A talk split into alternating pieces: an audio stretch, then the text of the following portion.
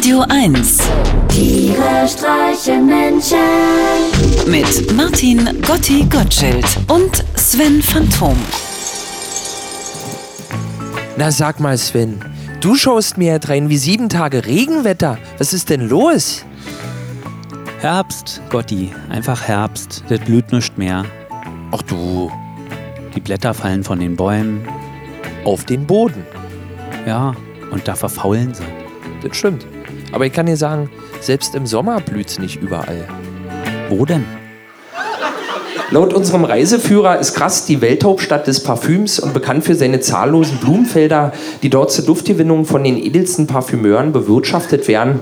Daher wird die Stadt im Volksmund auch nur Blumenstadt Krass genannt. Als wenn die Blumenstadt eintrudeln, kommt uns nur ein Wort in den Sinn. Krass. Das hier ist nach der Blumenstadt Metz die zweite große Enttäuschung auf unserer Reise. So langsam bekommen wir den Eindruck, dass die Franzosen den Begriff Blumenstadt ausschließlich ironisch verwenden.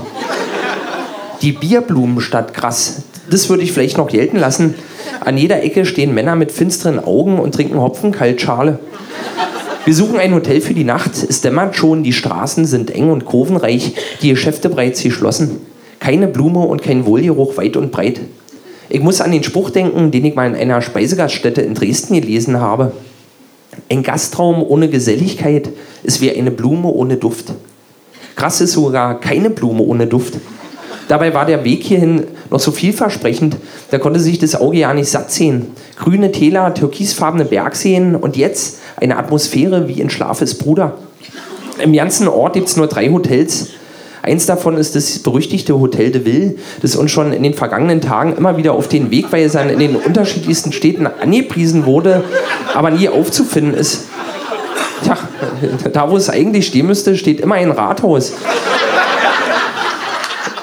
Das zweite Hotel ist piekfein an einem Hang gelegen. Auf der Terrasse sitzen gut gekleidete Menschen und lesen oder sinnieren. Als wir uns an der Rezeption nach einem freien Zimmer erkundigen, lautet die unmissverständliche Antwort der jungen Rezeptionistin. ist ja gut, ist ja gut, wir haben verstanden. Der junge Rezeptionist im letzten Hotel von Krass ist freundlich und bemüht, wirkt aber dennoch irgendwie, als hätten wir ihn gerade beim Unanieren gestört. Das Zimmer kostet 110 Euro die Nacht. Es ist hier räumig, die Wände gelb gestrichen und vom Gesamteindruck eher ein Fall für den Tatortreiniger. Immerhin haben wir einen Balkon. Von hier aus können wir die ganze Hässlichkeit krass noch einmal mit Abscheu überblicken. Wir haben Hunger. Unsere Campingvorräte sind aufgebraucht. Wir müssen also noch mal raus auf die gespenstischen Straßen der Bierblumenstadt. Nach endlosen Minuten ängstlicher Orientierungslosigkeit stoßen wir auf ein überdachtes Straßencafé mit Plastestühlen, Plastetischen und Plastebesteck. Ich bestelle mir einen Pastis. Aber bitte ohne Plastewürfel, füge ich mutig hinzu, wohl wissend, dass mich der Ober ohnehin nicht versteht. Trotzdem ist mir auch noch Minuten später ganz heiß von diesem gewagten Streich. Sabrina hat sich ein Viertel Liter Wein bestellt. Wir teilen uns einen Teller Oliven. Die sollen ja tierisch gesund sein. Zum Glück schmeckt man das nicht so. Zwei Tische neben uns sitzt eine Gruppe junger Franzosen. Sie essen frittierte Muscheln aus einem großen dampfenden Topf. Einer von ihnen, der schönste, schaut andauernd zu uns herüber. Was er denkt, ist klar. Was will dieser krumme Typ da mit dieser geraden Elfe? So richtig fällt mir auf diese Frage ehrlich gesagt auch keine Antwort ein. Anscheinend hat Sabrina bisher einfach noch nicht mitbekommen, dass ich im Profil die Konturen eines Blobfisches besitze. Weil wir uns im Restaurant immer gegenüber sitzen und ich beim Spazierengehen tunlichst darauf achte, ausschließlich im Wechselschritt über Kreuzfrontal neben ihr herzulaufen. Selbst abends im Bett liege ich auf der Seite und starre sie an, bis sie eingeschlafen ist um ganz sicher zu sein, dass sie meine Sicht nicht auf eigene Faust erkundet. Genau. Aber Gotti, das ist doch total egal, ob du schön bist oder nicht. Du bist doch ein Mann. Ja und? Dann musst du einfach nur männlich sein. Und wie geht das? Folgendermaßen.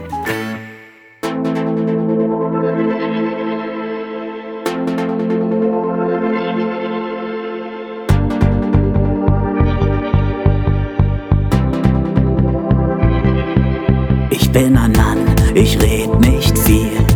Nein, große Worte sind nicht mein Stil. Auch von Gefühlen keine Spur. Bin eher praktischer Natur. Ich hab ne Werkstatt groß wie ein Schloss. Bei Nageln bin ich hier der Boss. Ich baue um auf ab und dran. Denn es gibt nichts, das man nicht bauen kann. Im Baumarkt der Liebe bau ich mir einen Schatz. Hämmer, Hämmer, Schraub, Schraub. Mit Lippen aus Bauschaum gibt sie mir einen Schmatz. Bussi, Bussi, Kuss, Kuss. Im Baumarkt der Liebe bau ich mir eine Frau aus Leisten und Rohren zum Dübeln und Bohren. Es heißt nicht umsonst Körperbau. Als ich noch jung war, ging ich mal und nahm ein Mädchen zu mir nach Haus. Hab ihr gezeigt, wo der Hammer hängt. Na, im Keller. Ihr meinen Lieblingsnagel geschenkt. Ich gestand ihr, dass ich sie mag. Doch sie verließ mich am nächsten Tag. Seitdem blieb ich allein. Doch das soll nicht für immer so sein, denn im Baumarkt der Liebe bau ich mir einen Schatz. Hämmer, Hämmer, Schraub, Schraub. Mit Lippen aus Bauschaum gibt sie mir einen Schmatz. Bussi, Bussi, Kuss, Kuss. Im Baumarkt der Liebe bau ich mir eine Frau aus Leisten und Rohren zum Dübeln und Bohren. Es heißt nicht umsonst Körperbau.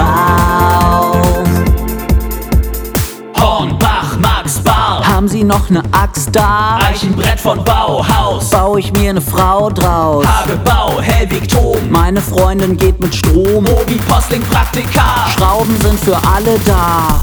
Im Baumarkt der Liebe